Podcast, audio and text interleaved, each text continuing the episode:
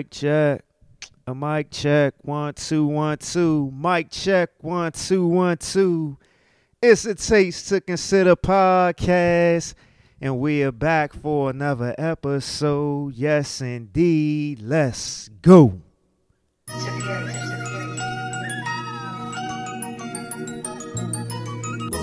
to Consider podcast.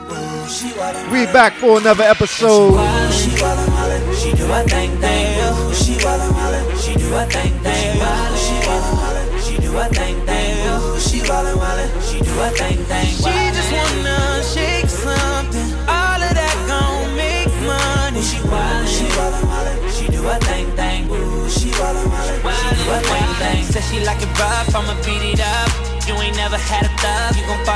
to Consider podcast. I said, ooh, she wallin' wallin', she do a dang dang lames, get shot down, she do a bang bang, she attract rappers and the ones who do the same thing, players in the league and the dope boy who slang things, all tryna pull up on her, all she do is lane change, they be in the air, wantin' her to be the main thing, tryna lock her down, she ain't with the chain gang, wanna make her wifey bud, no name change, she be Let's on that working to Chanel type of name change, she be stuntin', she be on a Jackie Chain thing, big set rollies in the sky, let your thing swing, might with her iced out, might plain Jane, either way you know what time it is, gotta maintain, Mister Child's girl, not a P F chain thing, whole crew bad, it's a pretty gang thing, long hair, don't care, let it hang thing, oh. Taste to Consider podcast. We back for another episode.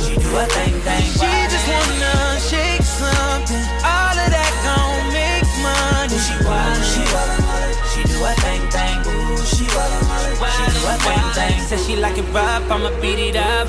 You ain't never had a thug, you gon' fall in love. A bottle of that liquid courage on the way now. Yeah. All my ladies taking shots, I know that they down. I said, ooh, she pop up, pop up, and do a thing. Say singing to the podcast. That brain thing, man, that ruby red, that shit done change things. I'm about to bust, but before I go bang, Let's bang. Go. Hold up, she climb up on it like she King Kong. Back and forth on the table like she ping pong. She told me play the dirty version, not the clean song. She told me in the dark with my bling on.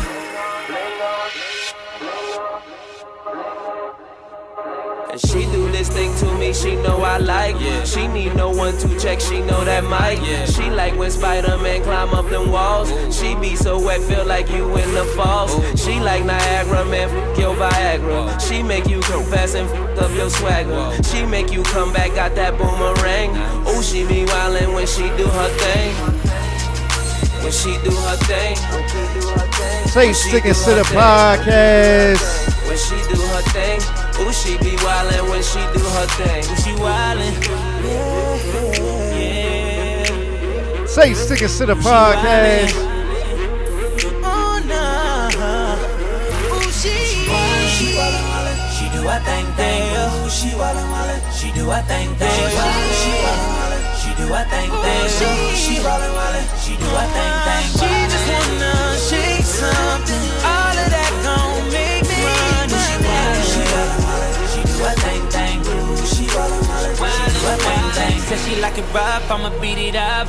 You ain't never had a thug, you gon' fall in love. A bottle of that liquid courage on the way now. All my ladies taking shots, I know that they down.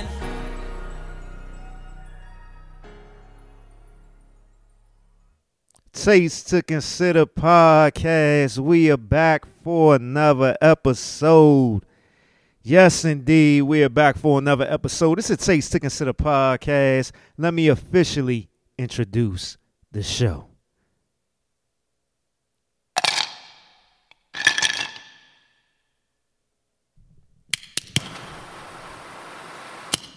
It's a Taste to Consider podcast. I'm your host, Derek Silver. And we are back, back for another episode, episode one hundred two.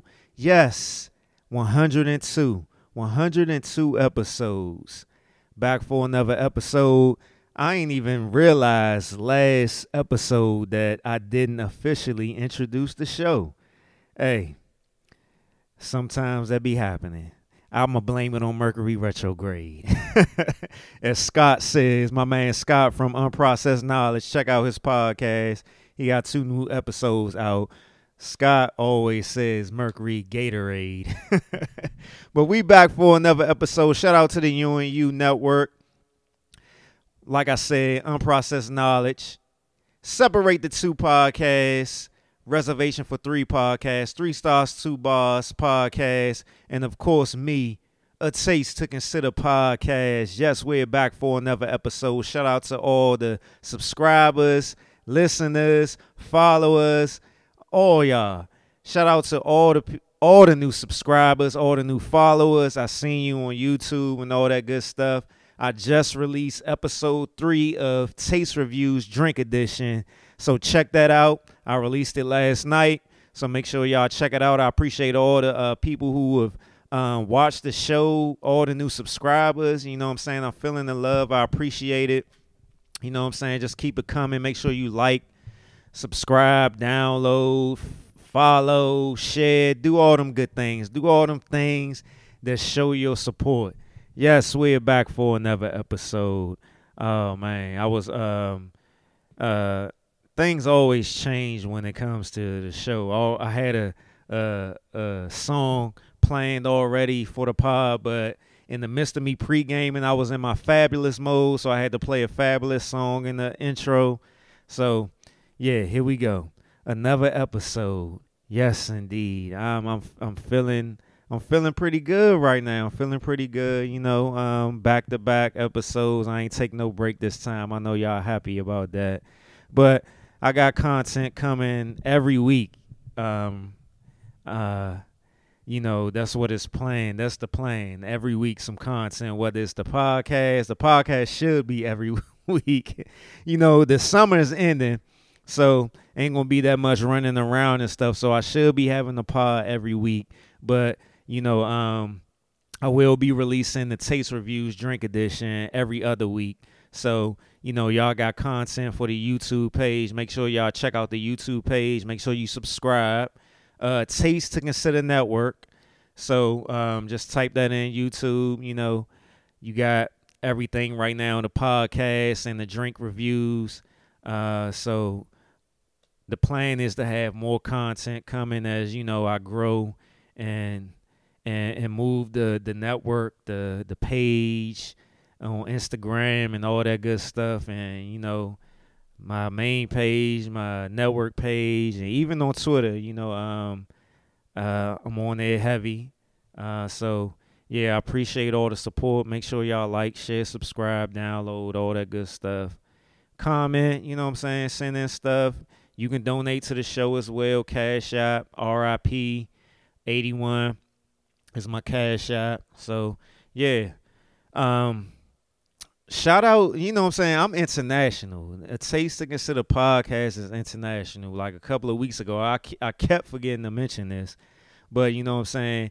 Uh, I've always had uh, listeners in Africa. I had listeners in New Zealand.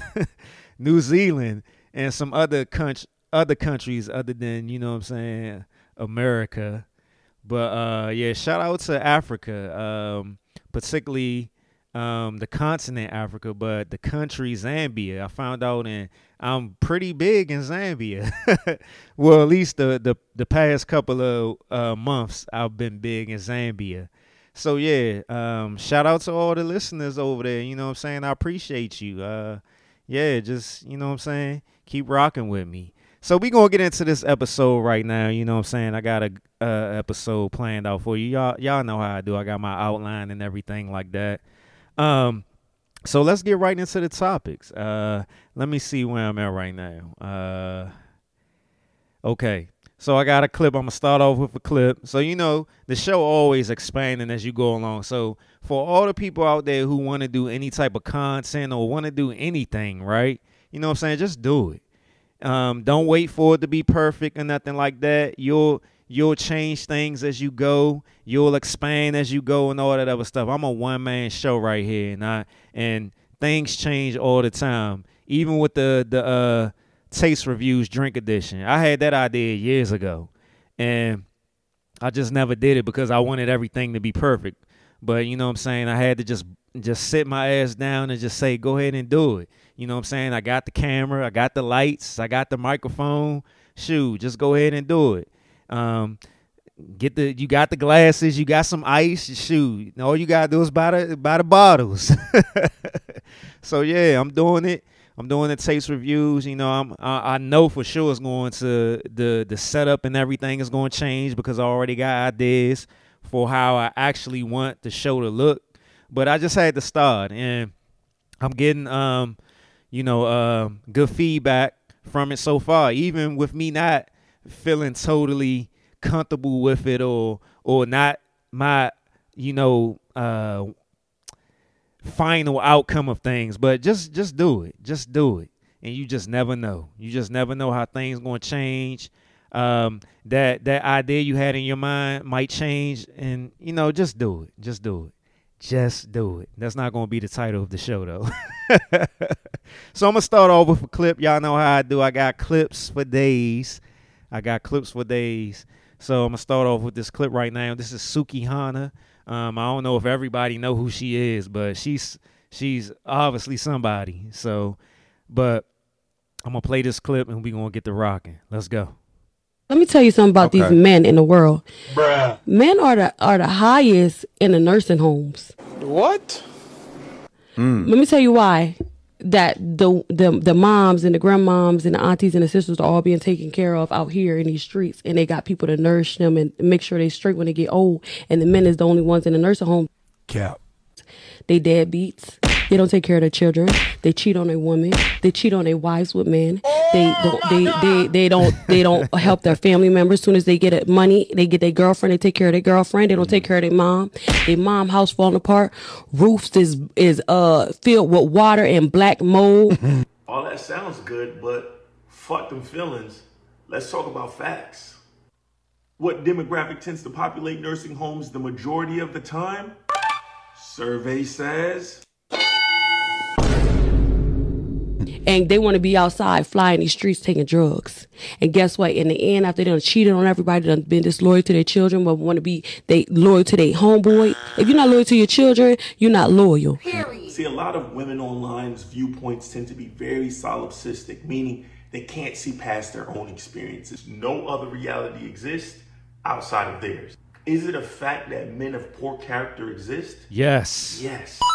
But women oftentimes pick poor character men and then generalize all men based on their decisions. Facts. Anyway, keep going. Y'all do anything for y'all homeboy, but when y'all get locked up, y'all want to call y'all baby moms and y'all women. But after all that you done did, you gonna get old, and guess what? Your dick gonna stop working, and you gonna need Viagra. And guess what? You're gonna be sitting in a nursing home, and you have a nurse taking care of you, and won't nobody call you. Just like when you get locked up in jail, don't nobody call your ass, mm-hmm. and they don't answer no motherfucking phone calls, and they don't put no money on your commissary because bitches is tired of y'all, and y'all kids can't stand you. It's easy to come online and just project and say a bunch of anecdotal shit that doesn't really add up to anything. It's no real facts, just total baseless projections. It's also easy to listen to a rapping, self-proclaimed prostitute.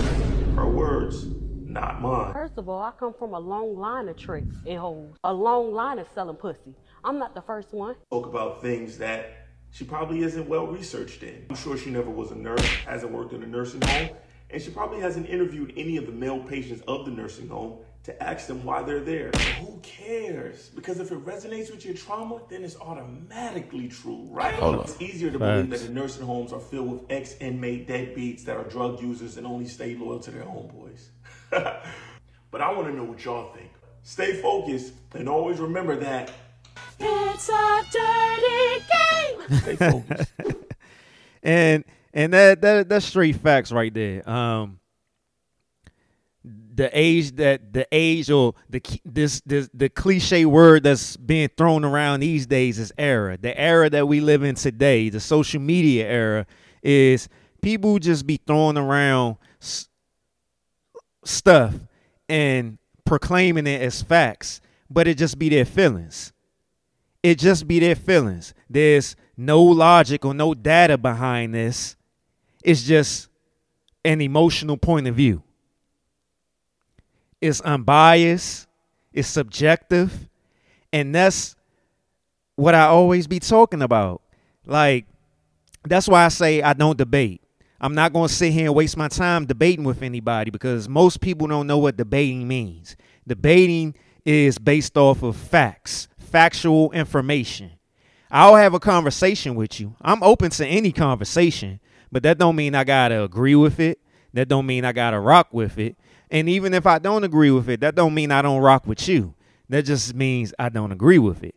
But the era that we live in today is, is that if your opinion, whatever statement you're making, whatever experience you have, if it doesn't resonate with somebody else or it isn't pandering or anything like that, then it doesn't matter. You shouldn't be speaking. We we in the content creator era right now. So everybody's making content, and which I don't have a problem with. But you have to understand and know who to listen to and who not to listen to.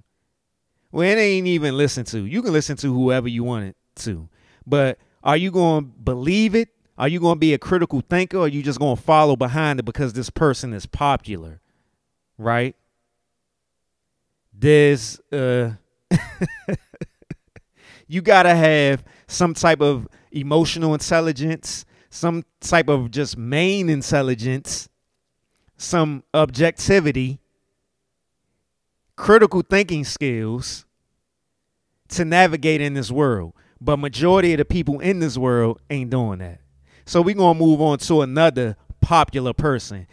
You can't even call these people celebrities today because it's a lot of people that are proclaimed celebrities, labeled celebrities, but aren't really celebrities. They just popular. But that is the social media era. That is the content created era we live in right now. So let me move on to the next clip. Let me pull this one up. So give me a second.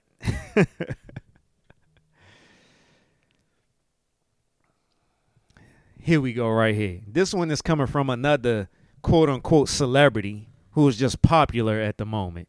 GloRilla, another um, r- rapper, if that's what you want to call it. No shade, but I mean, hey, I'm older, so you know what I'm saying? I know I'm I come from a different era of rap. So let me pull it up. Here we go. And I just want to let y'all know, be toxic for the rest of your twenties. You only get one life.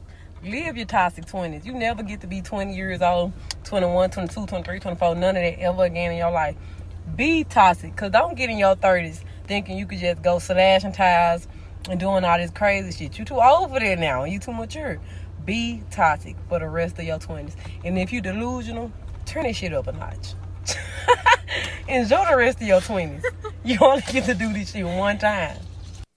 Hey, ladies. So this is what is being promoted. This is this is the type of stuff that's being promoted by these quote unquote celebrities, these people with popularity, these people with a, a big uh, following, a big voice. This is what they putting out there for the black women. This is the type of shit right here. So she's saying you should be toxic in your twenties. What kind of shit is that? What kind of shit is that? Come on now. I'm I'm forty. I'm forty. Uh, forty-one years old. I be forgetting my age sometimes because I feel so young. I look so young. You know what I'm saying? I'm I'm I'm in I'm in a good I'm in a good look, a good space, a good looking space, a good shape, and all of that. But yeah, this is the this is the times we live in. So I experienced my twenties already. I experienced my thirties, all that good stuff. And granted, yeah, most people are still immature in their twenties. There's still immature people in their thirties, still immature people in their forties. I mean, I've experienced it all. But this is just crazy that this is the stuff that's being put out there and people are rocking with it just because the person got some popularity or they or the masses believe that they got money and stuff like that. So just because they popular or they in a bigger space or they got a few more dollars supposedly than the common folk, that the things that they say is right.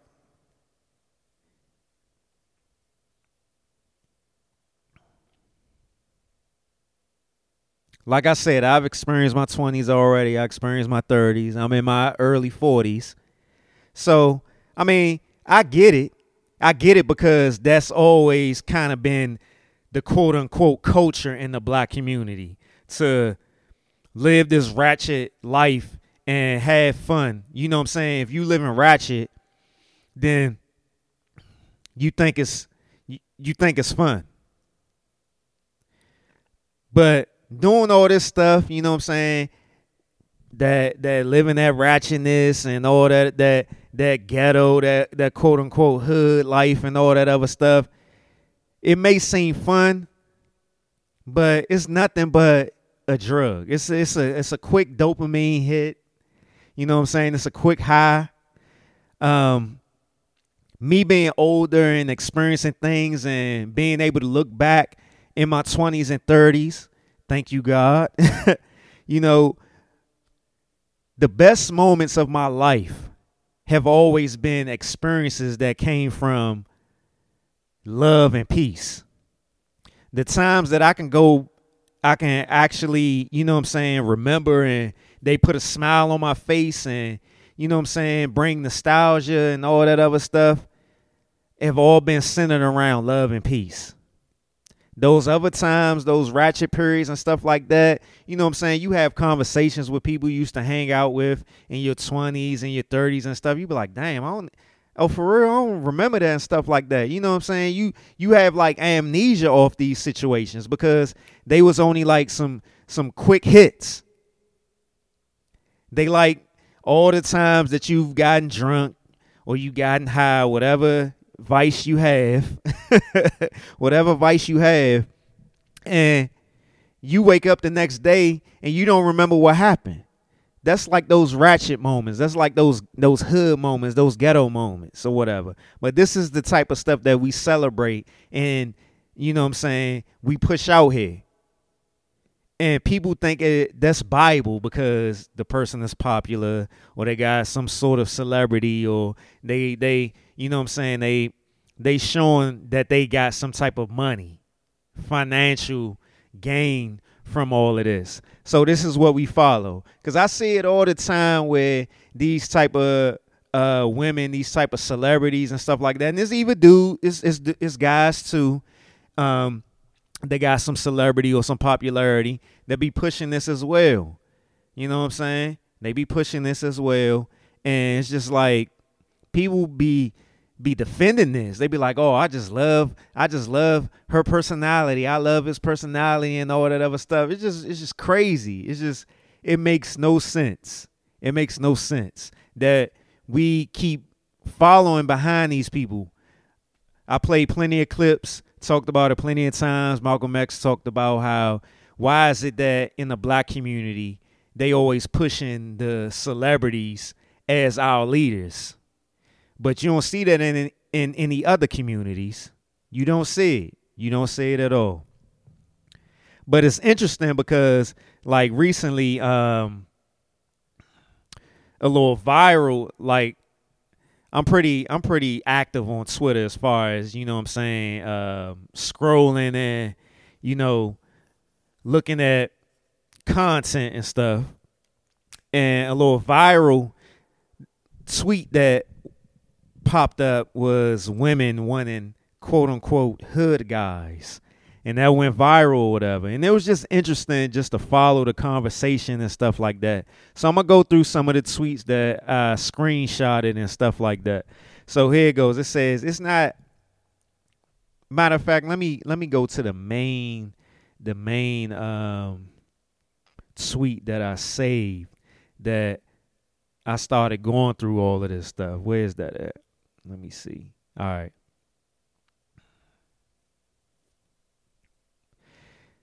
Here's one in particular that um, kind of was interesting to me. Very interesting. It says, it's not that she wants a quote-unquote hood guy. She wants a man with personality.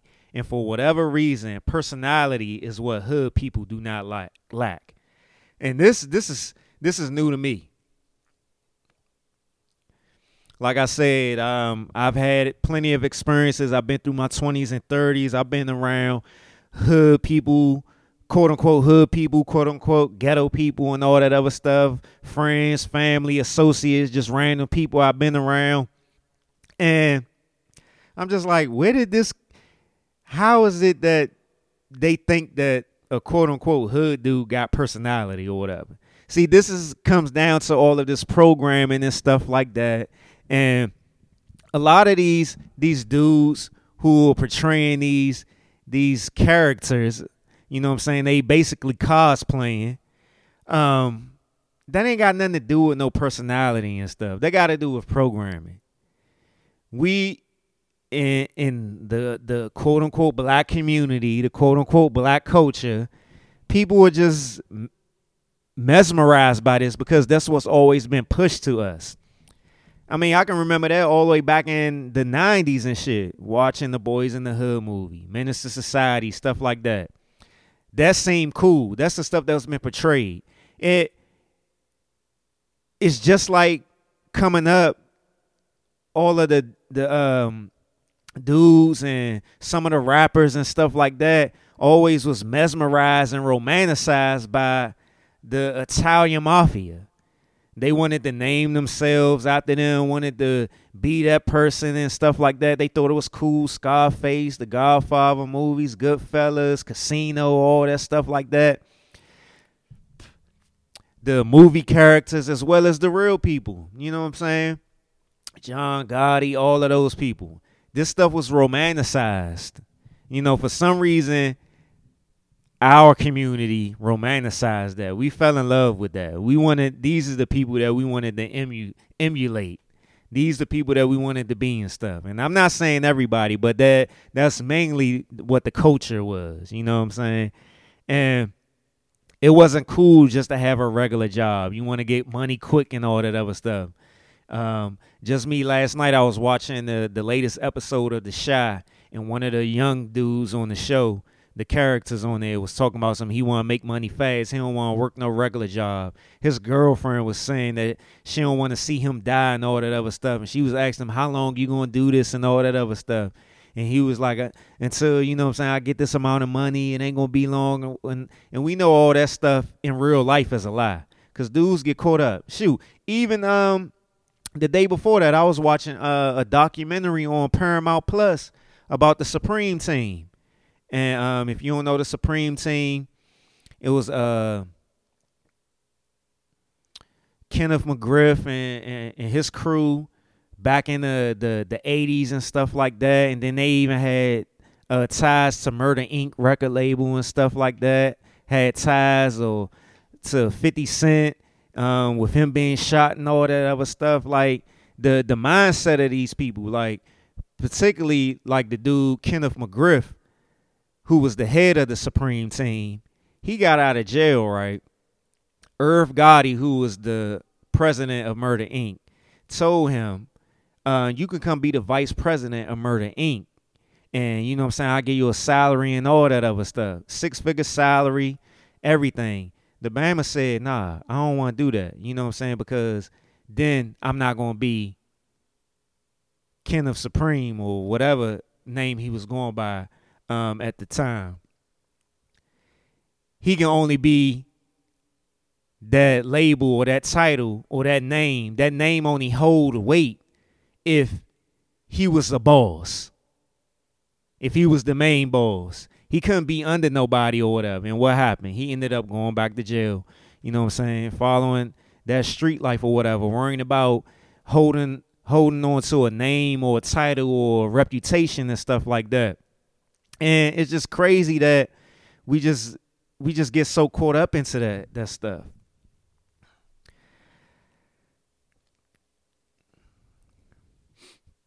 But it, it's kind of it's just it's just to me it's it's it's sad because like most of us know notice this this talk this conversation or whatever that they be having around hood guys and good guys and stuff like that. And I'd be lying if I sat here and say that I've never been in a moment where I've been romanticized about that that tough guy stuff and all that other stuff. But I ain't ever want to go that far to be no no uh, gangster or no drug dealer and all that other stuff, because I've seen the the consequences of that personally in my family and stuff like that. So I know that it, it leads to nowhere. And plus, my mom and dad would whoop my ass. But yeah, that just never was me. But I understood, you know what I'm saying, why people would be romanticized by it and stuff like that. And it makes sense, especially with me getting older and understanding propaganda, programming and stuff like that, the system in place. And, and it's just sad that we so caught up into that and we think that's what we gotta, that's the only way. And I get it. Some people, if they haven't seen anything outside of that, then yeah, they're going to get caught up into it and, and only look at that's their only option. So I get it. I I will never sit here and say that I don't understand. I never been poor, poor, you know, but I get it. I've been around enough people um, on both sides of the tracks to understand the decisions and the choices that they make.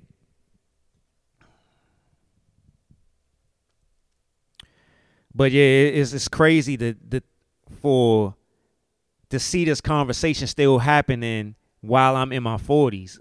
For them to be saying that hood dudes got more personality or they cooler and stuff like that. But that says a lot about, you know what I'm saying, their mindset, their per, their personality and all that other stuff. But it's just a, it's just a sad situation that we still out here following these. It, it, it's people that's older than these these two women, these two celebrities, these two rappers that's, you know what I'm saying, co-signing and stuff. It's, it's, it's, it's just wild to me. And, like, some of the tweets was even saying, like, hood dudes are happier. Like, that that is mind-boggling to me because from my point of view, them niggas ain't happier. Them bammers is dealing with, like, a lot of mental issues. P T S D, depression, anxiety.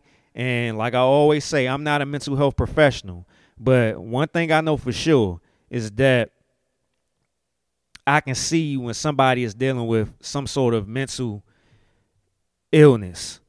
And a lot of dudes that's in those predicaments are dealing with a lot of traumas and stuff. But, you know, the, the world we live in today is pushing this uh, this um, this this quick excitement, this quick stimulation, um, this feeling protected, this quick money, fast money, trips, cars, materialistic type stuff, then that's what people is going to run to. It, it's it's it's like being addicted to toxicity, negativity, dysfunction, all that other stuff. People want to have that that that quick feeling of being alive and stuff. That quick that quick fix of of of being, you know, having that excitement in that in that present moment. It's just it's just quick quick hits. It really is. In our community, we we got so many different type of drugs that aren't even um are able to be physically seen. It just ain't the alcohol, it just ain't the the the the coke, the heroin and the weed and all that other stuff. It's attention, it's money, it's, you know what I'm saying? It's just, it's it's so many things that we looking to stimulate us to get us out the the the dread or the sadness, the hopelessness, all that stuff.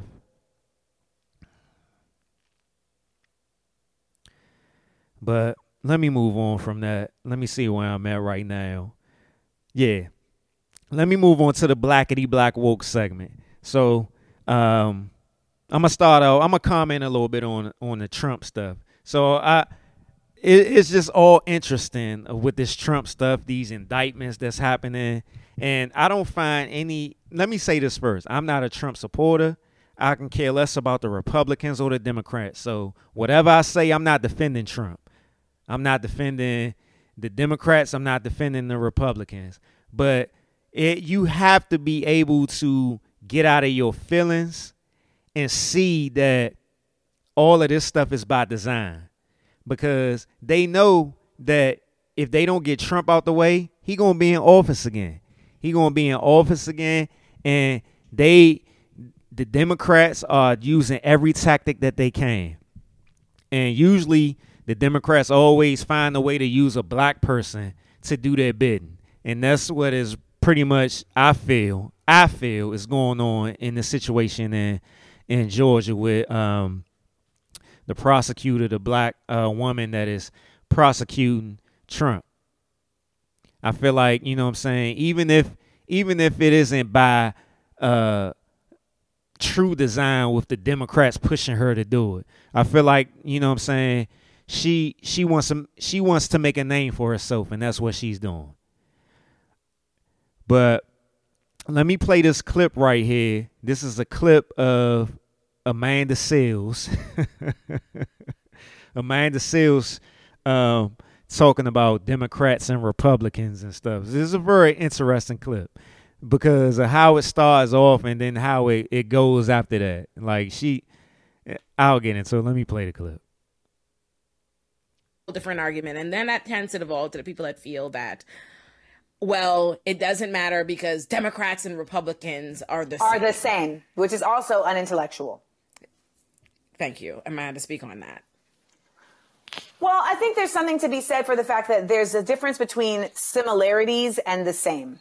Yes. And I know that that may seem very nuanced, but it's an important nuance uh, yeah. because anytime people are in the same place, they will share similarities. Me and you share similarities. We are not the same. Yes. And it is, and it is a dis, it is a, um, what's the word I'm looking for? Disingenuous. It's, it's disingenuous, and it's also, it's disingenuous and simply just erroneous to suggest that we're the same, because we're just not. Like, yeah. you know, on, on, on the surface, deep, it's just not. So when we look at Democrats and Republicans, first of all, it is a straw man argument to talk about the past when the present is happening so loudly and in such a prevalent way. So you can tell me all day long about Joe Biden and the ninety-four crime bill. And I get it. I fucking get it. But it's two thousand twenty-three. Do you? Okay. And in two thousand twenty-three, I don't I don't feel Joe Biden is showing up in two thousand twenty-three the same way he was in, in nineteen ninety-four. But you know who is? An entire party. Okay, so there's that. I think there's also something to just really address in that you have one party that has a shared platform of oppression, and this is on a local and federal level, and it is being carried out through action, and it is being displayed through actual examples of gaslighting and lying, just all the time. Like, there's no shame in it. These people specifically asked for a specific special counsel to be assigned to Hunter Biden. They got what they asked for and then started a campaign of this person is corrupt. This, I, I- Let me stop it here. What the hell does Hunter Biden got to do with that question? Okay. So let me start by saying, let me go back to the beginning with the show. People be so caught up into their feelings and rocking with a team or a side that they can't separate themselves, detach themselves from the, these emotions, these feelings. So she's all over the place at this point. She said um, Joe Biden, the, the ninety-four crime bill ain't no different than now. How isn't it? How isn't it? Ain't nothing changed for, for black people since Biden has been in office. Nothing. Nothing has changed. We haven't gotten anything. We still getting knocked upside our heads. We still the highest people going into jails and all this other stuff. Ain't nothing changed. So how is Biden different now than he was back then? He's still speaking the same shit. Shit, he was speaking the same shit before he got in the office when he told them black people on that Zoom call that I played on one of my past episodes that you ain't black if you don't vote for me. Shit, all the shit that he said when he was on the Breakfast Club. If you ain't you ain't black if you don't vote for me. The audacity, the entitlement in his voice when he was saying all this shit. We think she talk about straw man. Obama is basically a straw man. Kamala Harris is a straw man. Straw man. All these black people in these offices are straw man because they not representing us. The Congressional Black Caucus is straw man. They not representing us. They just there to be faces. They just there to be shields. They just there to be puppets. What does Hunter Biden got to do with this question? So, can't even wrap my mind around. Yeah, you can't that. wrap your mind about it because you you just so damn emotional off of the situation. So, of course, y'all know I make clips of myself when I have these these thoughts or whatever. I don't want to lose these thoughts. So here's a here's a clip, a little quick little clip that I played after when I first seen this this uh, interview with Amanda Seales. Here we go. The Republicans conservatively keep shit away from black people, while the Democrats liberally give it to everybody else but black people. And I mean, that's what's going on. I've always, I would rather hear the Republicans say exactly what they doing, what they don't like, and all that other stuff. We know. I'd rather see, I'd rather hear it, see it up front, so I can know how I'm going to move in this situation. But we blindly following behind these Democrats while they liberally giving out shit to everybody else, L G B T Q plus, Ukrainians, all them, everybody else, Asian community, Lat, the Hispanic Latino community. But we just sitting here begging and fighting for these these people who ain't, don't even give a fuck about us. They liberally giving it to everybody else but us. But you still rocking with them because you caught up into your feelings and you you worrying about playing the side. This ain't no football game. This ain't no basketball game. This ain't no baseball game. This ain't wrestling. This real life. And like Malcolm said, rest in peace, we are political chumps. Moving along. Where I'm at. Blackety Black Woke segment. I'm going to save this one for next week. This one pretty long, so I'm going to just move on to this one. Paper straws deemed, quote, eco-friendly, end quote, contain potentially toxic chemicals which could pose a risk to people, wildlife, and the environment, a study has found. And how am I not surprised by this? But honestly, there's chemicals going on everywhere. They they spraying chemicals in the sky, putting chemicals in our food, trying to get people to put juice in their body that's giving you blood clots and all this other stuff, and you're still catching the the you know what, and yeah. But outside of that, fuck them paper straws. Fuck them paper straws.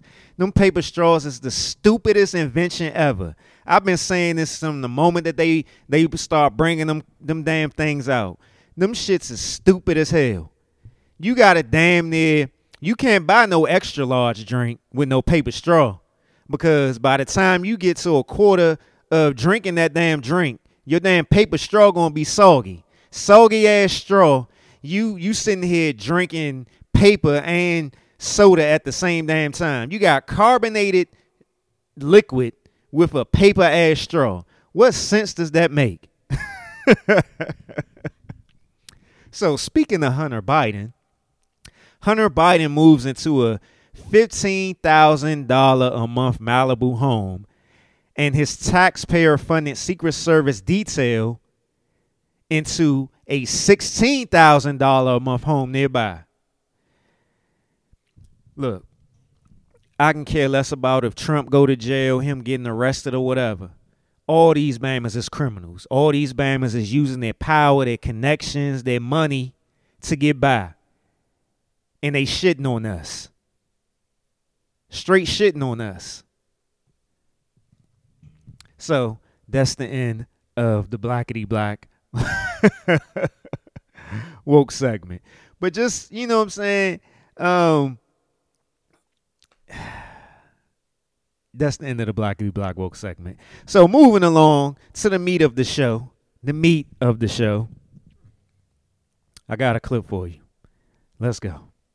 Number one thing that brothers are telling me in the counseling office that they want in their relationship is R E S P E C T. Let me tell you today what respect looks like to your man. Number one is admiration. Do you admire him as a man? Number two, appreciation. Do you appreciate him for who he is and for what he does? Number three, surrendering and submitting to his leadership that you allow him to lead. Number four, respect says, I will pay you attention as my man. I will give you undivided attention. Number five, uh, respect is, I will make myself available for you. Number six, I will keep myself attractive for you. Number seven, I will attend to your needs. And number eight, I will articulate your love language. Do yourself a favor and be sure that you are giving him the respect that he needs and deserves so that you can get the love that you want. It's reciprocal. Everything has to be reciprocal. But, you know, just piggybacking off of last episode, you know, how we operate in our quote unquote community and how the culture represents itself and projects itself. You know, everything is transactional, especially when it comes to romantic relationships.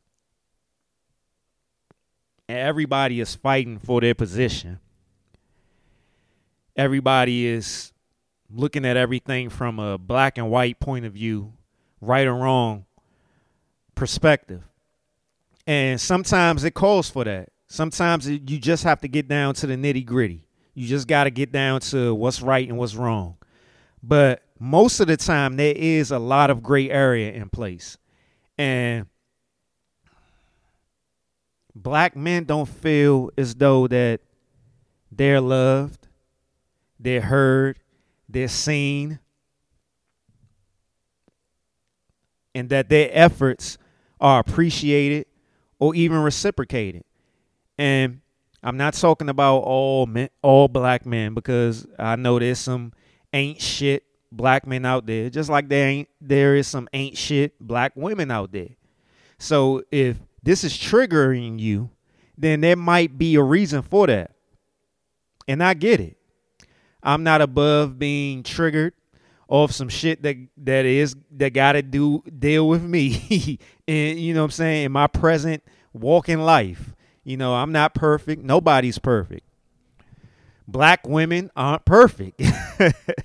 Y'all have flaws. Black men have flaws. But we should be working as a team. That's why I always try to speak the term partnership when it comes to romantic relationships, because, you know what I'm saying, it's easy to relate to somebody. You can relate to anybody walking down the street. We all relating to each other in some form or fashion. But when you're in a romantic relationship, you're supposed to be partners. You're supposed to be working together. You're supposed to be a team. And a black man is much more than just protecting and providing. He has feelings. We got to get out of this this programming, this this way of thinking, this this narrative and this projection that black men are just only worth a couple of things, that, you know what I'm saying, we're basically feeling as though that we're tools, you know. But uh, we're responsible for that as well. We got to stop conducting ourselves in that manner. And a lot of dudes can't get themselves away from that because it's all about, you know what I'm saying, getting that money and being able to show that you can have th- having this this this bravado, you know what I'm saying, pushing that ego out there that, you know what I'm saying, that this is what you you only made for.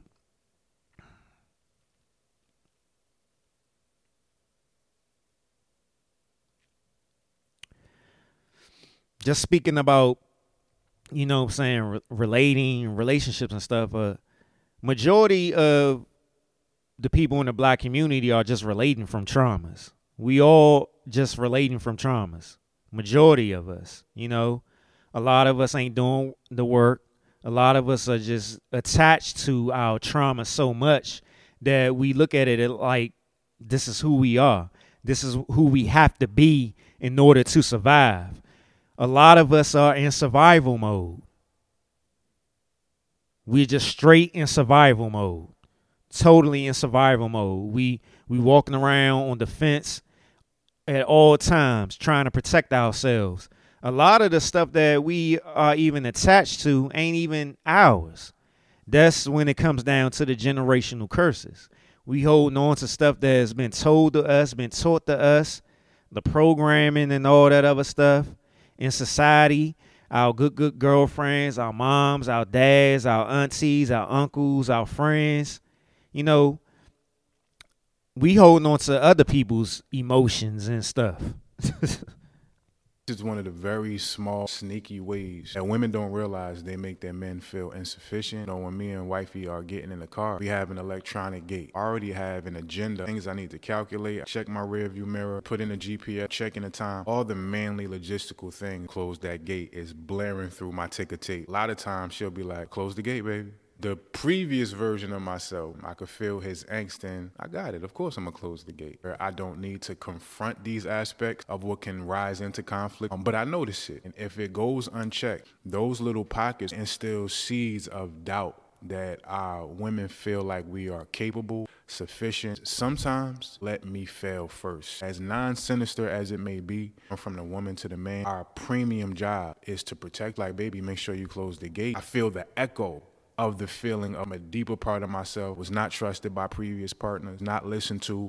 There's also the possibility of, yo, watch me do this my way and watch me succeed. It makes me feel good to show you that I got it. I don't even need you to put forth the effort telling me, baby, make sure you close the gate. And a lot of times we don't have the emotional intelligence to even realize, don't you know I'm gonna keep us safe? Don't you know I'm already thinking about that? And start to pile up. And it may not even be a situation where that man will actually address that nuance. Frustration will mount, and when it's time for us to have a disagreement somewhere completely different, that residue is still in that man's right. system. And he's totally right. Um, because, let me say this. Men, black men, know how to communicate. We know how to communicate.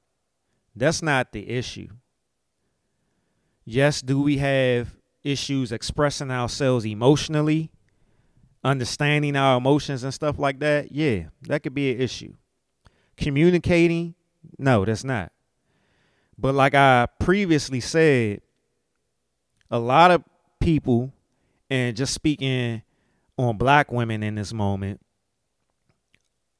already had a certain narrative or a certain emotion projected onto them to feel as though that they can't trust a black man, or they have to always be in this protective mode, or always be on the lookout, or always be in this sort of uh, mothering type of role that they won't let uh, the man actually live his life.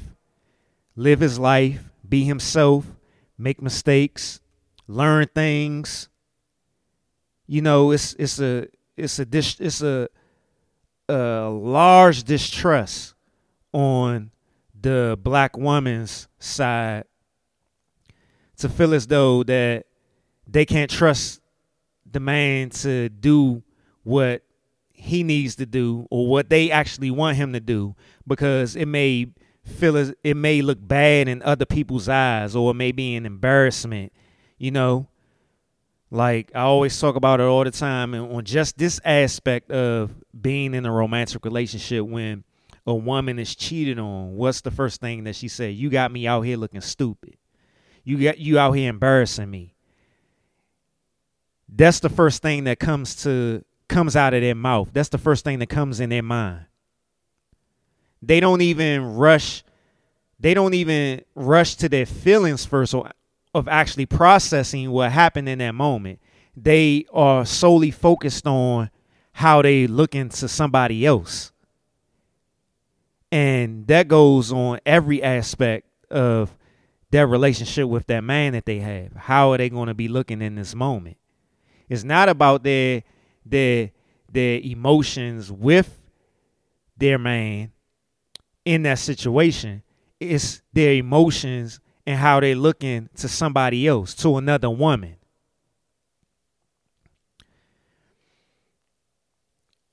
Men should have the same grace. They should have the same opportunities as women do to be able to learn, to live life, to make mistakes, to grow, to evolve. But because a narrative has been pushed, a projection has been pushed, and emotion has been placed upon another woman, we don't have that luxury. We gotta feel, we feel as though that we gotta be perfect twenty-four seven, twenty-four seven, that we can't do no wrong. And when we do wrong, when we make a mistake, something that's totally human at times. And I'm saying something that's totally human at times. I'm not saying that every quote unquote mistake should be given, you know what I'm saying, this total this total grace or this total, you know, um, leeway, because some things shouldn't, you know, especially when you're in that relationship and you're having conversations and you're actually communicating and you're actually pointing things out of what's making you feel bad, what what what is not a preference for you and stuff like that, then yeah, of course. But it, it shouldn't be a situation where a man is always feeling as though he's insufficient, that he's not capable, he's not able, he's not worthy.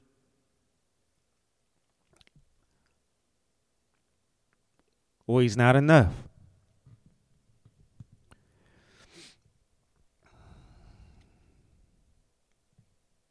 Can your man lead you? Even when he's learning how to. That's a convicting question right there, because us women, we like information, we like details, because it provides a sense of security and stability. And, th- and she says it right there, starting off. The information and stuff is providing security and and all that other good stuff. That's fine. But you can't always be in control in every situation. And what I, from my experiences, women tend to want to be in control in every situation because they don't want to look a certain way or they don't want to feel any type of pain and stuff like that, because it's like a it's like a wave of it coming to them at all times from other experiences that they they're hearing from somebody else or what they're seeing on social media or reality T V or some soap opera or some movie or something like that. So it's ingrained into them that they they their life has to be coordinated in a certain way. It has to be routine in a certain way. Their whole romantic love life has to be in a certain routine.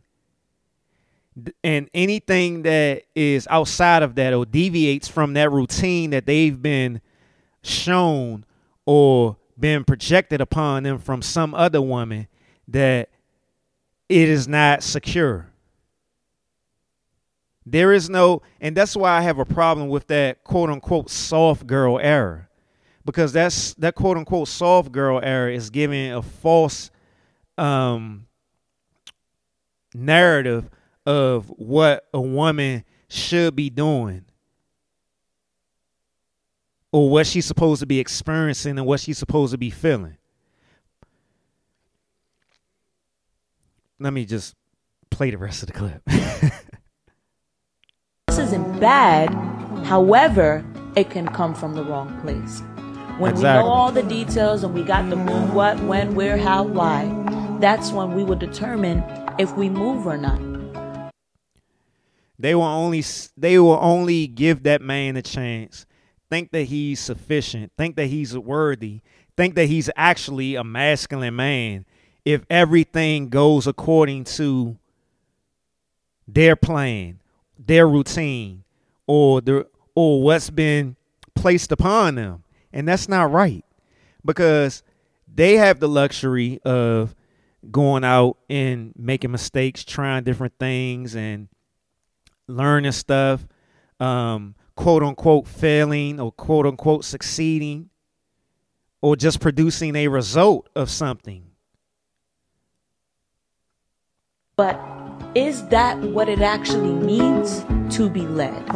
When we have this mentality, we will unknowingly, number one, put a standard of perfection on that man. And number two, we... A perfection on him. We got to be shooting ten for ten. We got to be shooting ten for ten. We we can't miss no free throws out here. We can't miss no free throws out here or we going to the bench. We going to the bench. Damn, that's the first burp. Burp number two. We going to the bench or we getting cut. We getting released. It's over. It's over. He ain't shit. Girl, he ain't, he ain't this. He can't do this. He ain't no man. He ain't no real man. He, he a bum. All that. Will not give him room to grow as a leader. When you read the Bible, it says God told Abraham to leave his father and his mother's house and go into a land that he will show him. Now, I don't want to focus so much on Abraham. I want us to look at the life of Sarah. She followed her man, even when she did not have that much information.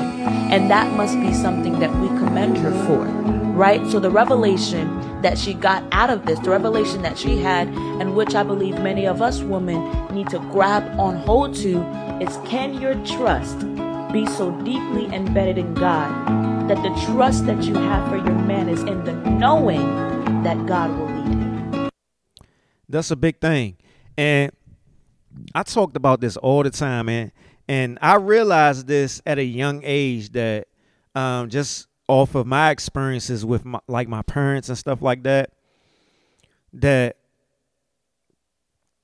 I don't, and a lot of people don't have true faith or trust in God because of the experiences that they have with their parents, particularly with their father, because of how the narrative is, is, is spewed out there in the world that God is a man and God is the is your is our father. So we look at God and be like, you know what I'm saying? We have this this this term embedded in our head that God is our father. But then some people don't have good relationships with their father, don't even know their father and all that other stuff. Don't tr- So they ain't, this naturally is not going to be any trust. They ain't going to have no faith in them. So what do you think that's going to have? That's that, how you think their relationship is going to be with God? You're not going to have no faith and no trust in God, your father, because you don't even have trust and faith in your physical father.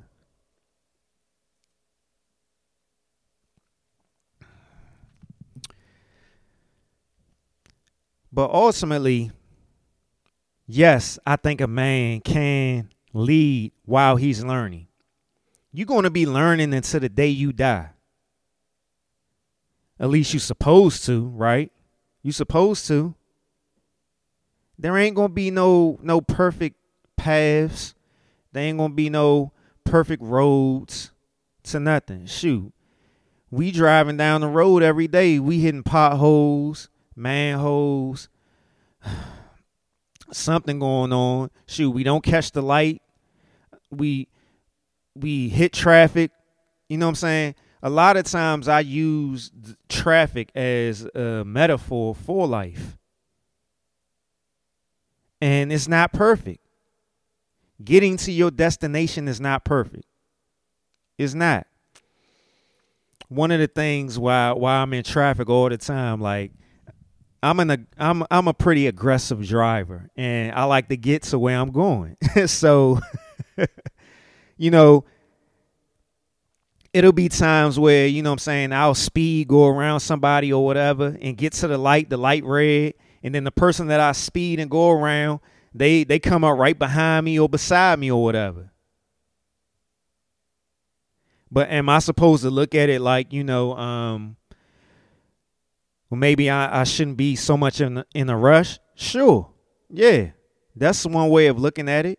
But another way of looking at it is sometimes you get into that destination, you get into that end goal, you get into that um, the end of that that goal or that challenge may be different than somebody else who has that same that same goal or that same challenge or that same dream.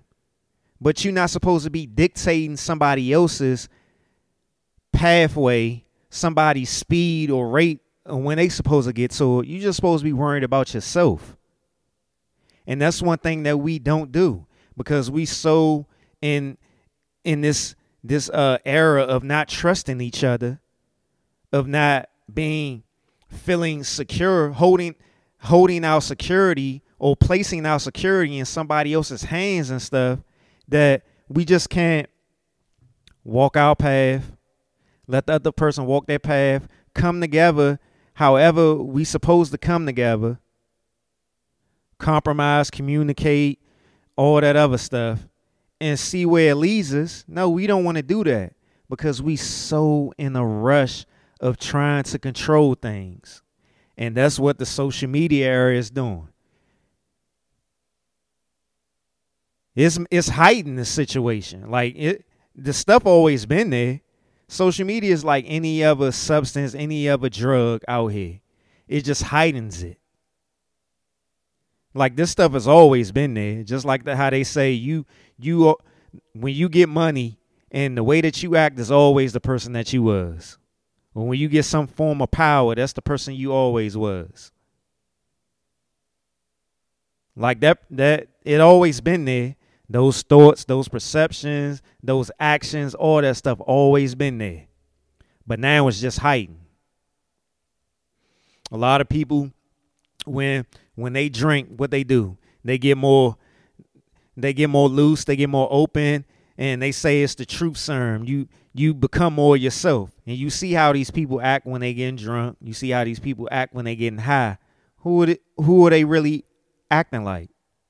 Are they more anxious? Are they more rambunctious? Are they more, do they calm down and chill and relax? Are they more funny and stuff like that? Next clip. What women need to know about men is that men are very sensitive, because in being the giver, you are completely dependent on the receiver to make what you give valid. So if the woman does not appreciate or accept what he's giving and makes conditions like, don't give me that, give me something else, or don't give it this way, give it some other way, it frustrates the masculine instinct of the man, and uh, they withdraw and just give up. I'm going to play that again because as short as it was, it was deep as hell. What women need to know about men is that men are very sensitive, because in being the giver, you are completely dependent on the receiver to make what you give valid. So if the woman does not appreciate or accept what he's giving and makes conditions like, don't give me that, give me something else, or don't give it this way, give it some other way, it frustrates the masculine instinct of the man, and uh, they withdraw and just give up. We we shut down. We just straight shut down. We straight shut down if we don't feel like we're being appreciated for the things that we are doing. We gotta be up.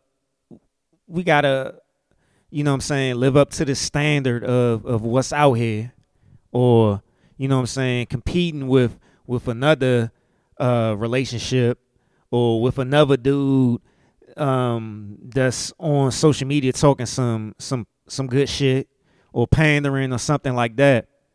You know what I'm saying?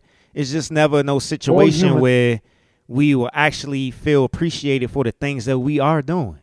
So we will shut down when we speak in our feelings, speaking our emotions, or trying to be vulnerable in the moment. And we're saying that, you know what I'm saying, we're being told we're being soft or we don't matter, or we'll in the moment, it it's, it seemed as though that what we're saying is, is mattering, but then the same actions keep coming out. We keep getting the same results from the things that we doing or saying. You know, like in the clip, he was talking about we're dependent. We're dependent upon um, what we what we're getting, you know, um, what we're giving and what we're getting. You know, we're dependent upon we, we out here, whatever we do.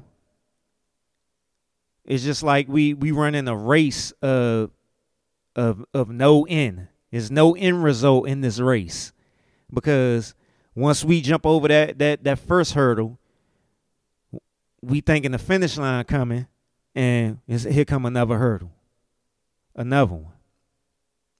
Beings need to feel needed, men more so than women, because men can't seem to justify their own existence. So unless they're needed, useful, productive, making a difference, they can't tolerate their own being. A man, when he gets married, needs to know that he is useful, necessary, important, that he is needed. So the worst thing a wife can say to her husband is, never mind, I'll do it myself. Anything the husband offers, accept it graciously, give him credit for it, even if it's not exactly what you need from him. But if you accept what he's giving, then you can move him to what you really need from him. But if you reject what he's giving, he'll quit. You emasculate him. On the one hundred episode, Son from Three Stars Two Bars was saying that. He was like, you know, getting getting these compliments, this appreciation and stuff will fuel you. And that's for anybody. It'll fuel you. Like, why don't? Why can't we have? Why can't we have that same? Um, why can't we have those same things? You know, why we why we can't get that same space? Why we can't get them that same grace? I hate saying these words over and over again, but like the era that we living in is like, these are the words that's just being thrown around all the time or whatever. And I hate having them in my head so much um, because it's like stifling my my vocabulary. But, yeah, these type of things that not feeling appreciated and stuff like that, it emasculates us. It makes us feel insufficient. It makes us feel like, you know what I'm saying, we just a tool. It makes us feel like, you know, well, what's the purpose of us even being here? Like, that's why The the suicide rate is so high with black men, because we feel as though that we have no worth. We feel as we feel that we got to be perfect twenty-four seven. We we can't get no type of no um no type of like appreciation, no congratulations, no no love, or no no nurturing, no care for nothing that we do. You know, and and just going back, piggybacking off of a, a couple of clips ago, you got to just let men do their thing. You know, we I've seen plenty of clips on social media all the time about this. You know what I'm saying? Um, you ask a man to do something, but five minutes later, if he ain't do it, then you just jump and do it. Why you just can't let him do him? Why you just can't let him be him? You got to...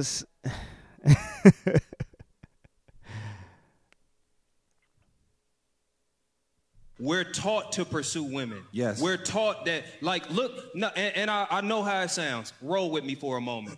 Look at, look at, look at what we're taught about love through fantasy. The woman is always trapped somewhere. The man always has to go on some long conquest. Ooh. She she becomes the prize immediately upon rescuing her, and he becomes a hero immediately upon rescuing her, not by providing for her after, not by maintaining a house for her after. She doesn't have to do for him. It's all about the game. So when he talk about a man wanting a damsel in distress, that's what most of us were taught to want. You have God. to unlearn things like that. A man has to sit with himself long enough to say, who am I for real? Right. And what do I actually bring to the table, to where I don't need a woman to validate what I got going on? But to sit up here and villainize a man for doing what we taught to do, uh-oh, bro, that's crazy.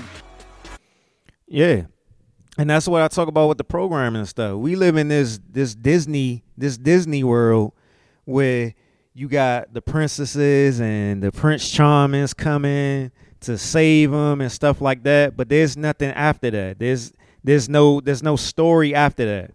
You know, there's no story of the woman, you know what I'm saying, appreciating the, the man for, for what he did and the things that, you know what I'm saying, he he can do in the future and anything like that. And like I was saying, like men, we caught up into that as well.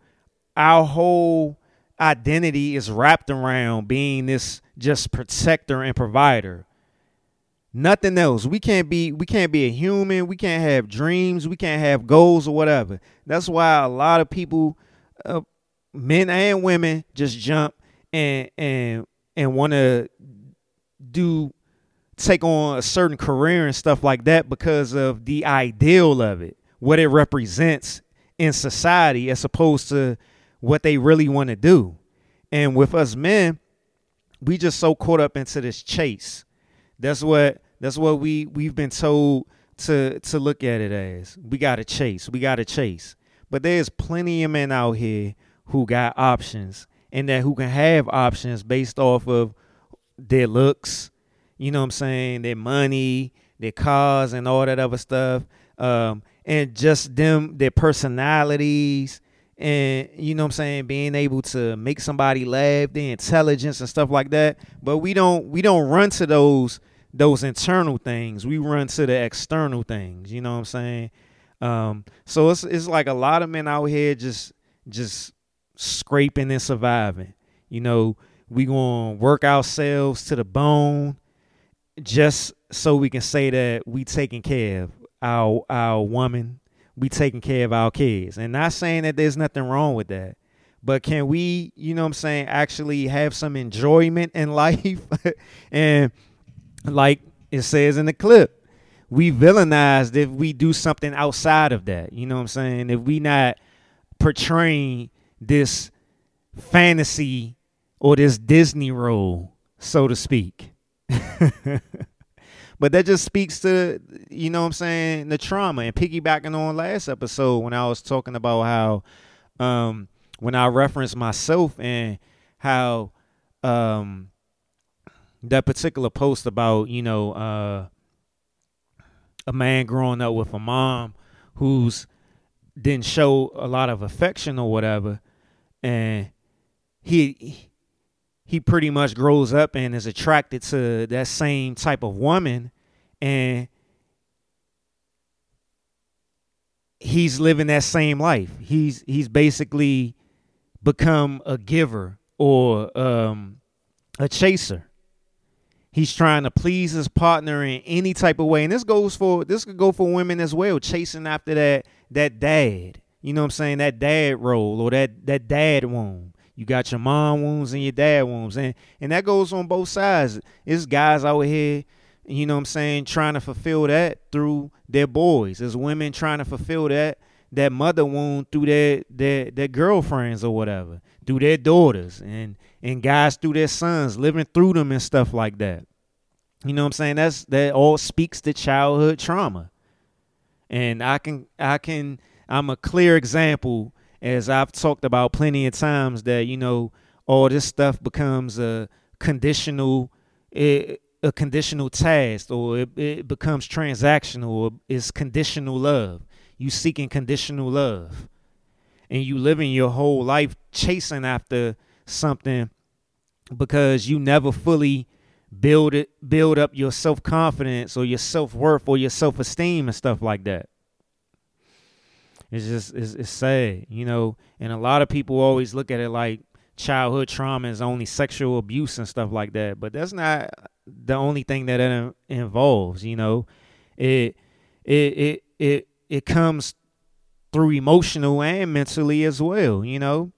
Your parents belittling you, you know, calling you out your name, um, projecting whatever feelings that they have to your mom or your dad onto you because you may remind them of them, or you may look like them, or you just may be the person there at the moment that they can only take that out on. That's that's stuff that I've experienced before. You know, it isn't always um,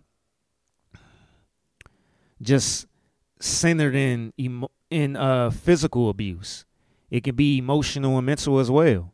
Shoot, it can be other other in other ways, moving around a lot, you know what I'm saying, not having a stable home, um, you know, uh, not having enough food, not seeing your parents struggle financially and stuff like that. These are things that you have to take heed of, you know what I'm saying? These are things that you have to be aware of.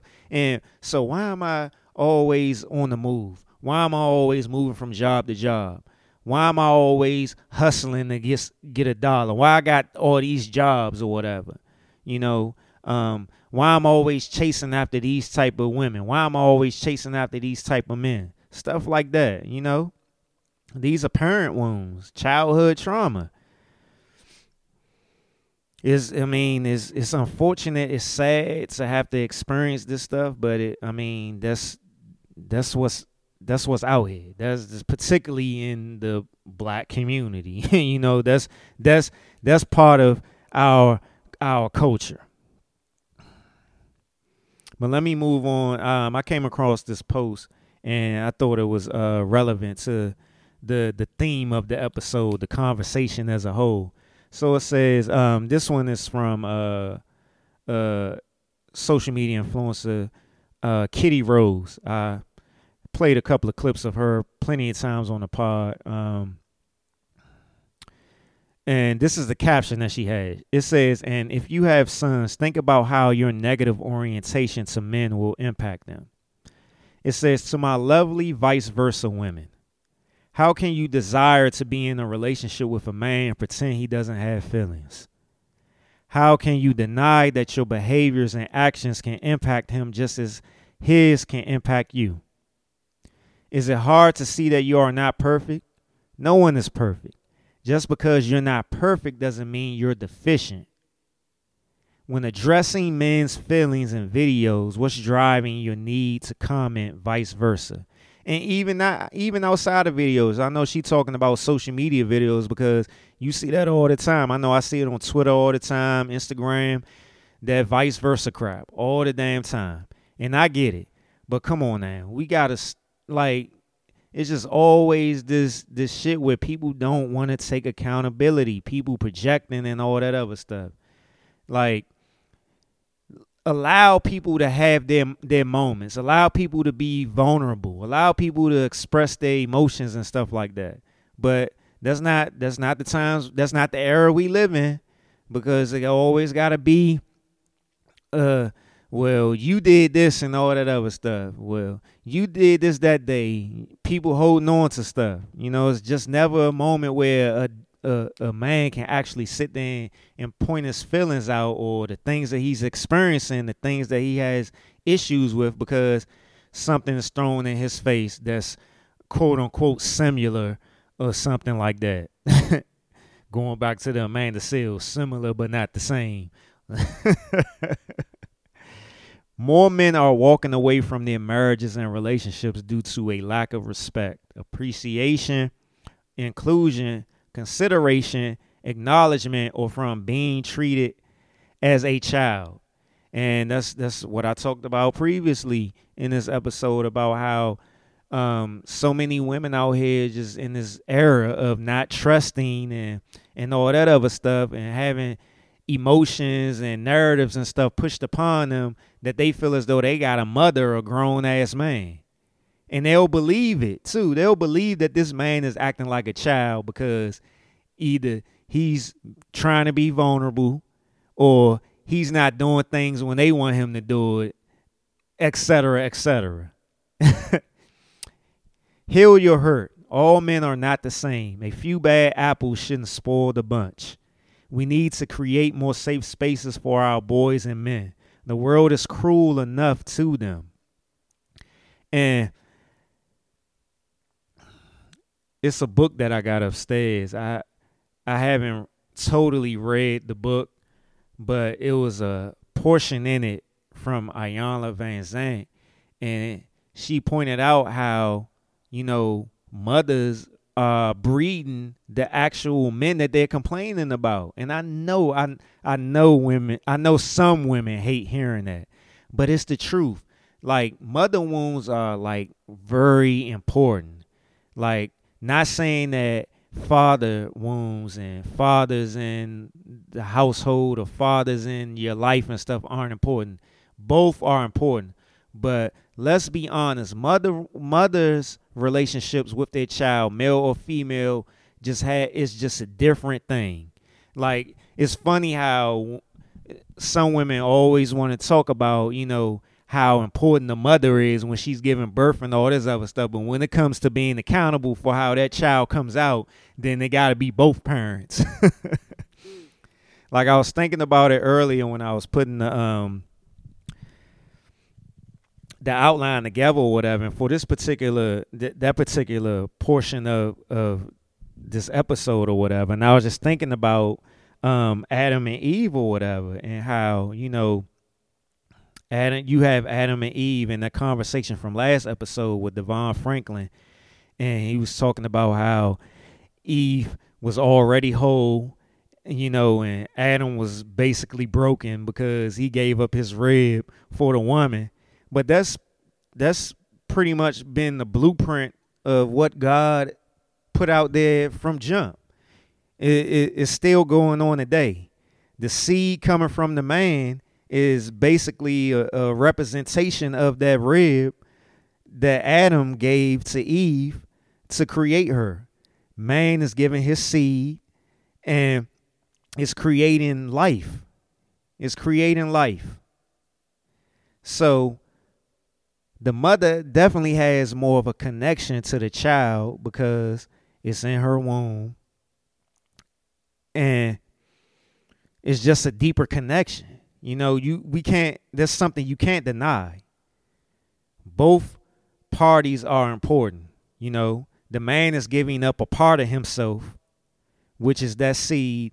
I mean, I don't want to get all deep into it because I want to save that for another episode, but that sperm coming from the man, that takes a, the, the, that point, that just shows you right there when you having sex and once the man comes to his, his climax and he comes and all that other stuff, that he's so tired. It's taken, that, that is a part of our body that's being taken from us.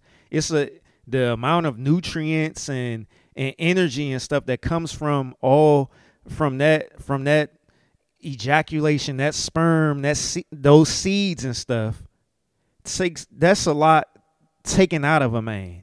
You know what I'm saying? A lot of people don't don't aren't truly hip to that. They aren't truly connected to the the spiritual aspect of this actual making a, a life in this world. You know what I'm saying? Because we just be running around here and humping everything, and everything is so overly sexualized in in the world that we don't even have a spiritual connection to this actual um, event that goes on. But you know what I'm saying? We're, we're giving up a part of ourselves in order to create life. But that life that we're giving, you know what I'm saying? That, that life that we're giving up from our bodies is more connected to the woman, you know?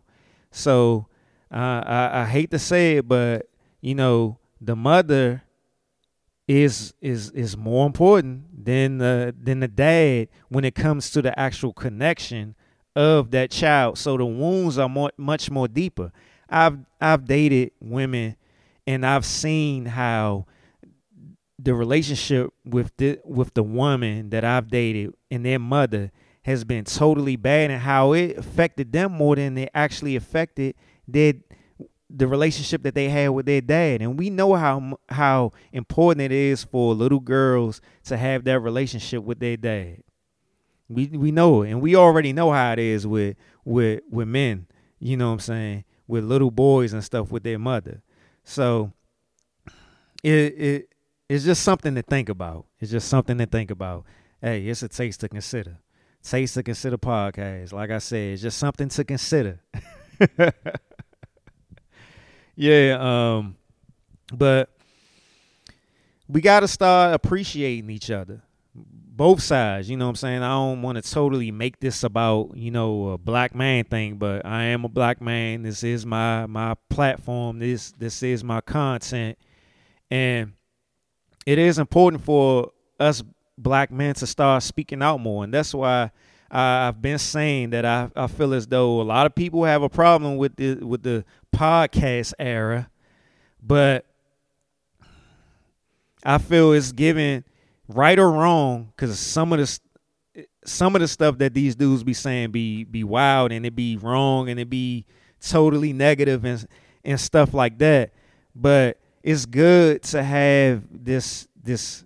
these platforms for men to start speaking out because it's giving people an opportunity, a choice to choose what they want to listen to, choose what path they want to walk down when it comes to dealing with a man and stuff like that.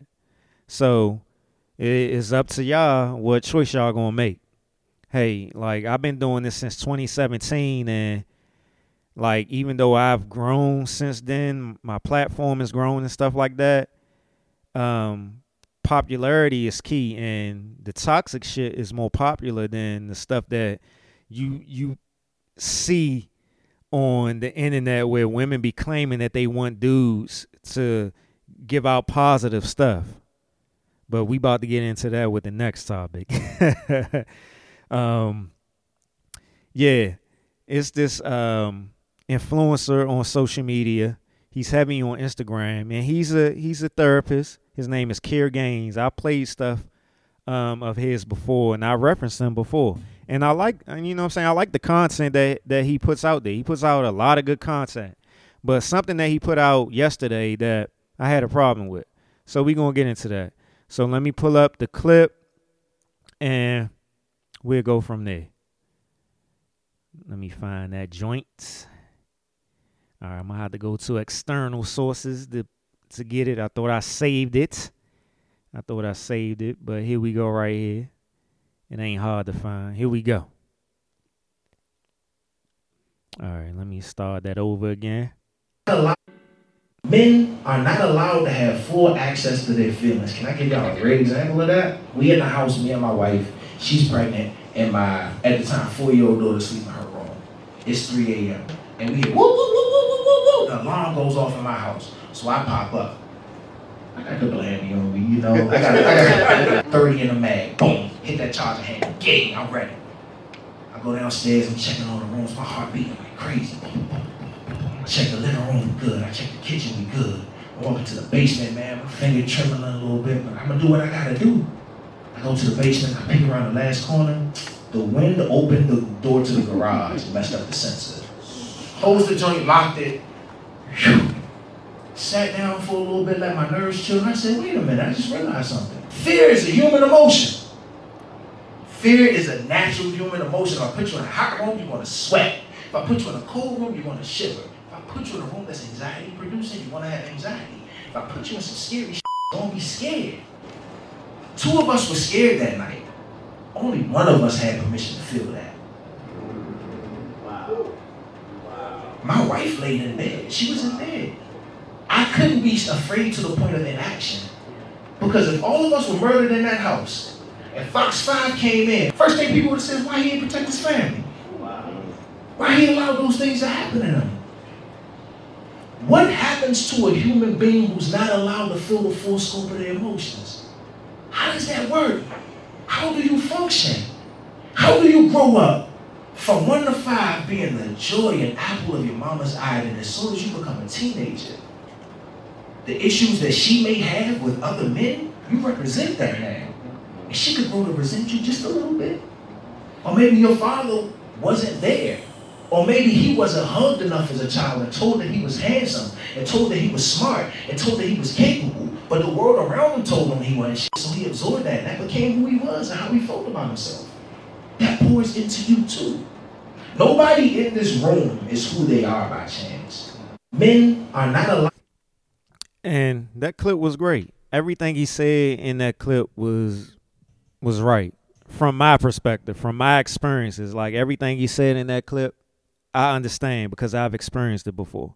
I understand my father's journey and why his journey was his journey and why his relationship with me and my relationship was with him was the way it was and how it impacted me. I understand how my mom's life and the things that she went through with my grandfather with my father and how it impacted me, how it was projected on me. I understand all of that. I understand how your emotions don't matter. I understand all of that.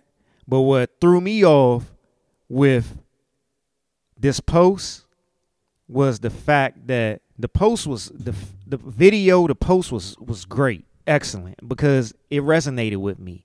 It spoke to everything that I understand from my life experiences and what I've seen and heard from other black males' life experiences. But what threw me off, what threw me off with his post was he put in the comment section of this exact post was this, and he pinned it. He said, "I wish that men spent more time making content that humanizes humanizes the experiences of other men and less time giving women unsolicited relationship advice." What the hell did that comment have to do with his post?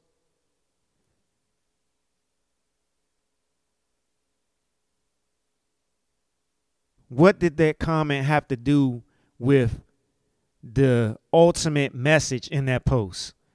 I don't know. It doesn't make sense. And I had a problem with that. And like I referenced plenty of times on the last episode, like, I can disagree with anybody and still rock with them and, you know what I'm saying, still be around them, still have a conversation with them, anything like that. Because you're not supposed to agree with everything that everybody says. People going to say some shit that make you feel a type of way or you don't agree with, or your opinions are not going to match, or your life path's not going to match, your values not going to match. You know what I'm saying? That's what life's supposed to be about, because we're all different people. We all have different experiences, perceptions, paths, all that good stuff. But that post just, ru- that little comment rubbed me the wrong way. It rubbed me the wrong way because I get tired of these people with this popularity, with these big platforms and stuff like that. And particularly people who are therapists put out comments, posts, videos, content, whatever, out there that provide no context and just come off as pandering to a select few or what's popular in the moment. So,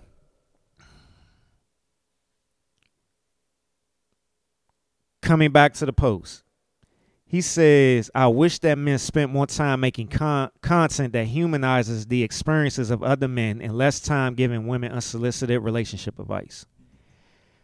Last episode, I talked about how in our quote-unquote community, we all caught up into this independent era movement, this self-love era movement, that it displays how we're all for self first, and that every aspect of our interactions are transactional. Like I said, I've been doing this since twenty seventeen. I started my, my mental health blog, and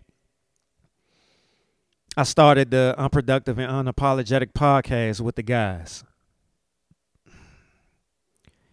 And outside of my mental health blog, greatest I am blog dot com, one of the main things that I wanted to talk about a lot on the Unproductive and Unapologetic podcast was the mental health aspect of things. That was the role that I was playing in that moment. So I've been doing this for a while. It's twenty twenty-three. And like I said, my platform has grown a little bit, but it's not where I want it to be or where I feel as though it should be. And I see a lot of people taking advantage of the mental health era, the mental health movement, and using it for their own gain. I don't want my platform to be bigger for me to be popular or to me make money and stuff like that. I want to help people. That's just always where I've been. I've been that way since I've been a, a little kid. And one of the things that I referenced last episode with the self-love and independent conversation that I had, I was, I had that clip that I played was how when you get into When you get into these spaces where you have this popularity and stuff like that, you have these big platforms or whatever, how are you giving back? And not saying that he's not giving back, because he definitely does. You know, he gives great content and stuff like that. But are you also pulling other people up or putting other people in positions to give their experiences? Because your experiences with mental health is different than somebody else's mental health experience. And I'm not saying this is what he has to do, but this is what I'm just piggybacking off of, because you can't sit here and say that there aren't men out here that is that aren't making content that's humanizing experiences for other men when there are. You can't just throw that out there without any context. It'd be different if you said, I want to shout out to the other people out here who's putting out this same content and not solely focusing on giving relationship advice. That'd be different. But I can't tell nobody else how to do their thing. I can't tell nobody else how to do their thing. And I'm not trying to do that. I'm giving context to the whole content creator era or space, because I know there's a lot of other dudes out here that's doing the same thing that don't have the same popularity that he has, or some of the other um, black male therapists or black male mental health advocates out here. One of the other problems that I had with this comment that he put up there was the part about and less time giving women unsolicited relationship advice.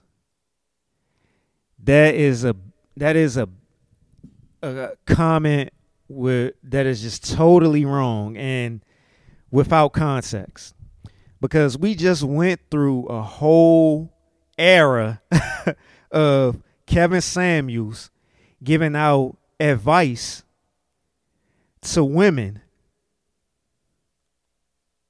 that complained about the advice that he gave, but sat there and called him up or got on his live every day, every week, every month for a few years.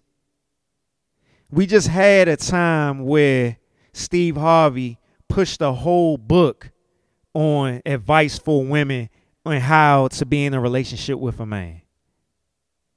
That is part of our quote-unquote culture. Black women only listening to black men for relationship advice, but then complaining about the way that the the person, the man, is coming off when they giving this advice. Steve Harvey became a millionaire, best-selling author off of this. Kevin Samuels had a popular-ass platform off of this. There's other dudes out here that's doing the same thing that Steve Harvey and Kevin Samuels was doing right now that are popular. You can't say it's unsolicited when the women are putting themselves in position to want to hear this. They may complain, but they'll pop up right back on there every day, every week. Like, I got a problem with you making that, with making this statement on a post that was so great. I got, I got a problem with it. Like, come on now. Like, unsolicited ev- relationship advice, that's bullshit. That's bullshit. And I would say that to his face. I mean, it ain't trying to be no beef or nothing like that, but he wrong for saying that. He wrong for pandering to these women that believe this stuff. My podcast, not the biggest podcast in the world or anything like that. Who is the majority of my listeners? Women. Women outnumber men on my podcast. Listeners, women, shout out to all of y'all. I love y'all. I love y'all support. But we got to be real about this. Women are the consumers. Women are the highest consumers of everything when it comes to content, material, uh, stuff, all of that. That's just what it is. So you can't sit here and say that it's unsolicited when women keep coming to to listen to it or engage in these conversations or these debates and stuff like that. What was the, I just don't get the purpose. I would, I would really love to ask him, what was the purpose of you putting that, that comment under your post? But this is why I say, like, we all human. All these people in these positions, whether they're therapists, doctors, lawyers, whatever, they human just like us. So we all have these moments where we want to pander to people. We want to please people. We we feeling ourselves in the moment, and we just we just jumping, running, saying some shit that will heighten that that that feel good feeling. But let me move on. Shout out to him, though. He does have some great content. He does. But I was just perplexed by this particular situation right here. Like, it just didn't make sense to me. But let me get to, you know what I'm saying, I've highlighted a few black women therapists on my podcast that talk bad, talk down to black dudes. And I've had this this uh content for a minute, and I kept forgetting to um, play it on the show. But this is the perfect time, and it, it came up right when it was supposed to. So I'm going to play this content from this black woman therapist that's actually, you know, speaking some some good, you know, for black men. So let me pull this up. I got this right here. It's two parts to it. I'm going to start with the first part, of course. Here we go. My name is Doctor Raquel Martin. I'm a licensed clinical psychologist, assistant professor, and scientist. And here are the top complaints I hear from black men in therapy. This list is not exhaustive, but I have found with the majority of my black men that are patients, there is some vein of this within their treatment. Number one, and you guessed it, it is emotional expression. A lot of times I will have patients come into therapy, black men come into therapy because it has been recommended for them to come into therapy, and they did not realize that they had had a significant issue with affect identification to the point where it's starting to deteriorate their relationships until someone's like, I cannot deal with this with you anymore. I love you. And you need to go see someone or I'm out. Another one is learning how to advocate for themselves and not in the way that you would think.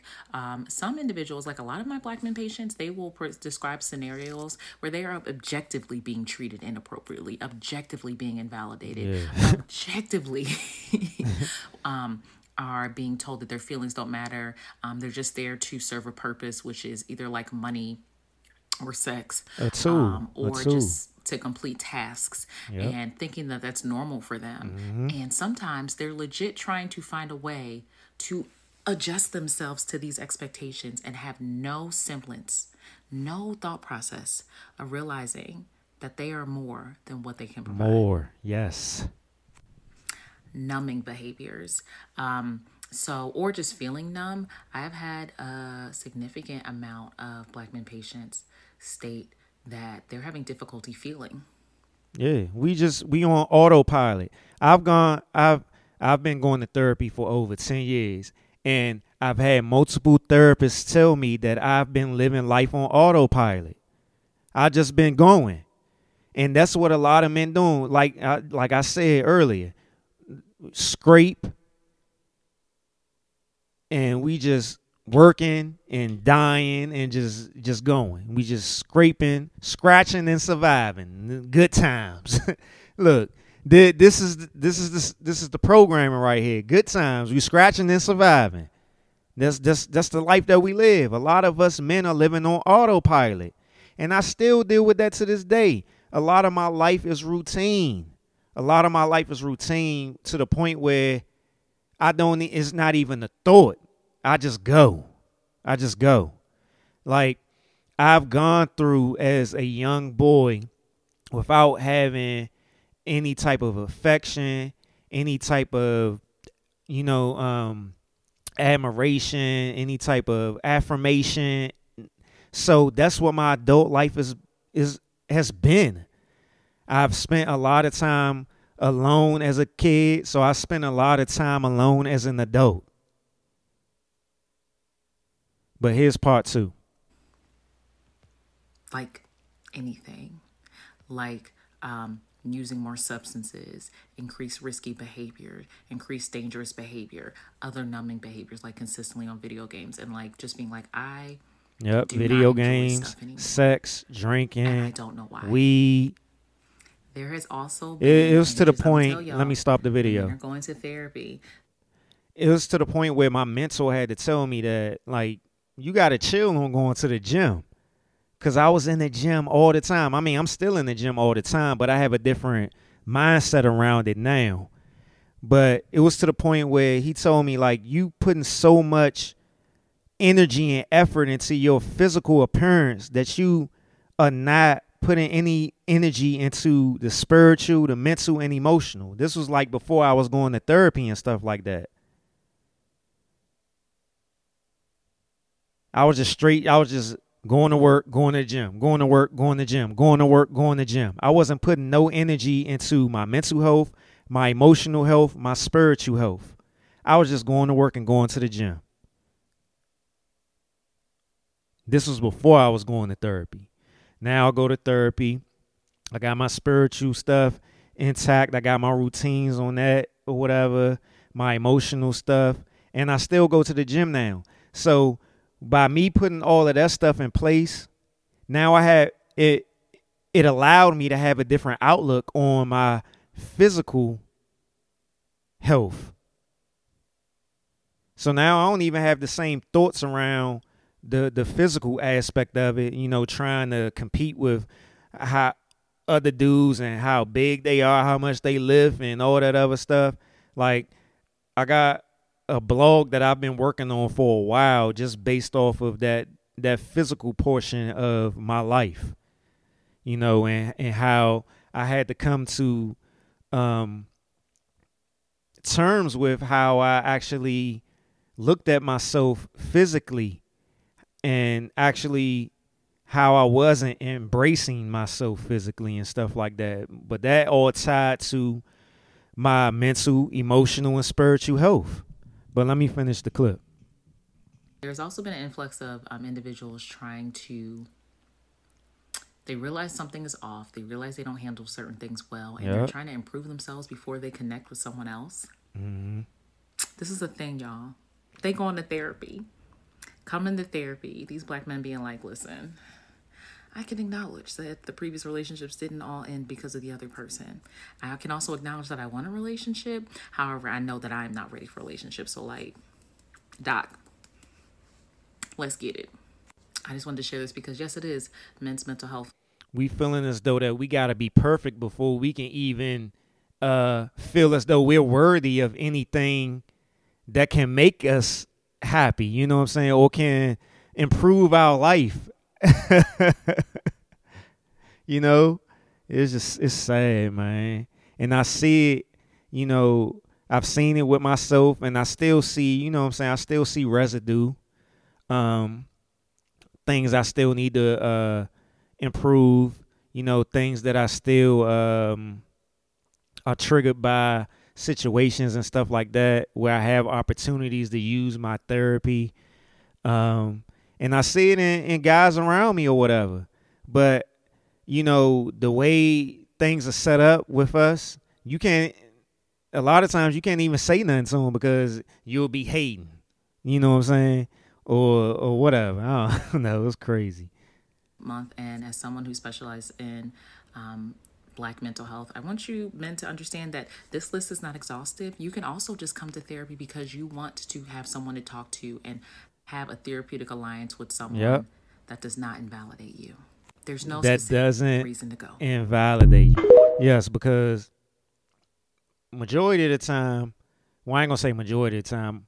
Sometimes, you know what I'm saying, I don't even be talking about the trauma or the the all that my childhood and all the things I've gone through. I'll be talking about work and stuff like that, and just having a, a space where, you know, I can just say what's on my mind and not feel like I'm gonna be judged after it and shit. You know what I'm saying? But that was Raquel Martin. Um, she's on Twitter, Raquel Martin, P H D, and that that clip that I played from her was from her TikTok page, and her TikTok is um, anything. Her TikTok is let me Some see more substances. Yeah, her TikTok is the same handle, Raquel Martin, P H D. So, yeah, that was a a breath of fresh air to actually see a black woman therapist. You know what I'm saying? That make make black men feel like crap. But I'm coming upon the two hour mark. I had a couple of more stuff that I was going to um, talk about, but I feel like this is a good time to end this this episode, episode one oh two. I appreciate, you know, all the listeners, all the followers, all the new subscribers, and all that other stuff. And, you know, I've talked about this plenty of times before. I get frustrated with, you know, my my lack of growth and stuff like that, and and it this podcast is like one of the main portions of my life that helps me, you know, grow and evolve and and work through a lot of, you know, things that I talk about in therapy and stuff like that. So, um, although I do ask people to like, download, share, subscribe, follow, and all that other stuff, that's just part of the the tagline, the talk at this point. I'm to the point where, you know, I'm working through not asking, not begging, and all that other stuff for people to support me. It's going to be what it's going to be. And what I've learned from doing podcasts is that people outside of the people that are closest to you and that you know are going to support you harder than the people, you know, it just is what it is. So, um, yeah, I'm on Spotify, Apple Podcasts, Google Play, Stitcher, uh, Amazon Music, YouTube.